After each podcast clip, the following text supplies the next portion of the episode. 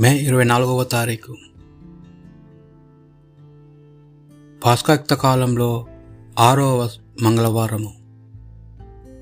మొదటి పట్టణము అపోస్తుల కార్యములు. పదహారవ అధ్యాయము ఇరవై రెండు నుండి ముప్పై నాలుగు వచనముల వరకు. అప్పుడు జనసమూహమును వారితో కలిసి వీరికి వ్యతిరేకముగా లేచిరి. ఆ న్యాయమూర్తులు పౌలు శిలాసులను దుస్తులను చింపివేసి వారిని బెత్తముతో కొట్టవలనని ఆజ్ఞాపించిరి. అట్లు క్రూరముగా కొట్టిన పిమ్మట వారిని చెరలోనికి నెట్టిరి. తాళము గట్టిగా బిగింపమని చెరసాల అధికారికి ఆజ్ఞాపించిరి.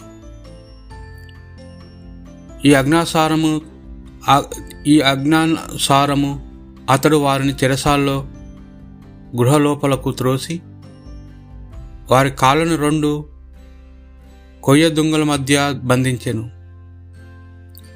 దాదాపు అర్ధరాత్రి వేళ పౌలు శీలాసులు ప్రార్థించుచు దైవశక్తి గూతములు పాడుచుండగా తక్కిన ఖైదులు వాటిని వినుచుండరి. అప్పుడు హఠాత్తుగా గొప్ప భూకంపము కలుగగా ఆ చెరసాల పునాదులు కంపించి ఒక్కసారిగా తలుపులన్నీ తెరుచుకొనెను. అందలి బంధితులు సంఖ్యలు బొల్లున తెగి క్రిందపడెను చెరసాల అధికారి దిగ్గున మెల్కొనగా చెరసాల తలుపులన్నీ తెరుచుకొనుట చూచి ఖైదులందరూ తప్పించుకొని పారిపోయి అన్ని భావించెను. అందుచే అతడు తన కత్తిన ఒడిలో నుండి లాగి తనను తాను చంపుకోనబోయాను. అది చూచి పౌలు ఎలుగెత్తి ఓయ్ నీవు ఏ హాని చేసుకోనవలదు. మేమందరం ఇక్కడనే ఉన్నాము అని బిగ్గరగా అనెను. అప్పుడు ఆ చెరసాల అధికారి దీపంను తెప్పించి లోనికి పరిగెత్తి గడగడ వణుకుచు పౌలు శిలాసులను పాదముల వద్ద పడెను. అతడు వారిని బయటకు తీసుకొని వచ్చి అయ్యలారా రక్షణ పొందుటకు నేనేమి చేయవలను అని అడిగాను. నువ్వు ప్రభు అయిన యేసునందు విశ్వాసం ఉంచుము. అట్లు చేసినచో నీవు నీ కుటుంబమును రక్షింపబడుదు అని చెప్పాను. వారు అతనికిని అతని ఇంటిలోని వారికి ప్రభు వాక్కును బోధించిరి. ఆ రాత్రి వేళనే చెరసాలాధికారి వారిని తీసుకుని వెళ్ళి వారి గాయాలను కట్టు వేసి వెంటనే అతడును అతడి కుటుంబమును జ్ఞాన స్నానము పొందిరి. అతడు పౌలును శిలాసును ఇంటి లోపలకు తీసుకుని పోయి వారికి భోజనం పెట్టెను. దేవుని విశ్వసించినందుచే అతడు కుటుంబము మేతగా సంతోషభరితాయుడాయను ఇది ప్రభువాక్ భక్తి కీర్తన. ఓ ప్రభు నీకు హృదయపూర్వకంగా వందనములు అర్పింతును. దైవముల ముందుట నన్ను నిన్ను కీర్తింతును. నీ కృపను విశ్వసనీయతను చూచి నీ పవిత్ర మందిరం వైపు మరలి శిరము వంచి నీకు వందనములు అర్పింతును. నీ నామమును నీ ఆజ్ఞలను అన్నిటికంటేను ముఖ్యమైనవి.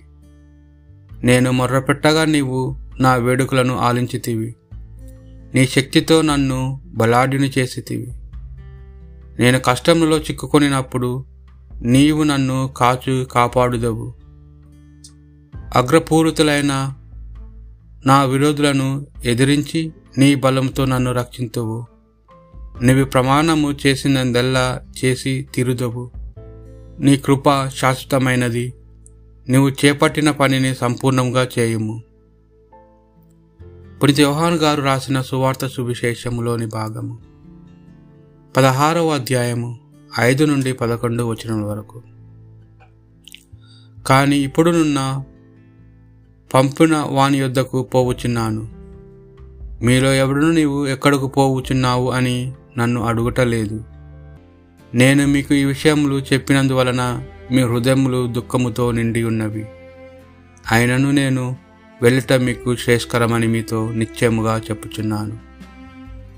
నేను వెళ్ళిన చోట ఓదార్చువాడు మీ వద్దకు రాడు. నేను వెళ్ళని చో ఓదార్చువాడు మీ వద్దకు రాడు. నేను వెళ్ళినచో ఆయనను నీ వద్దకు పంపెదను. ఆయన వచ్చి పాపమును గూర్చియు నీతిని గూర్చియు తీర్పును గూర్చి లోకమునకు నిరూపించును. పాపమును గూర్చి ఎందుకనా? వారు నన్ను విశ్వసించుట లేదు నీతిని గూర్చి ఎందుకనా? నేను తండ్రి యొద్దకు పోవచ్చున్నాను ఇక మీరు నన్ను చూడరు. తీర్పును గూర్చి ఎందుకనా? ఈ లోకాధిపతి తీర్పు విధింపబడినది. ఇది ప్రభు సువిశేషము.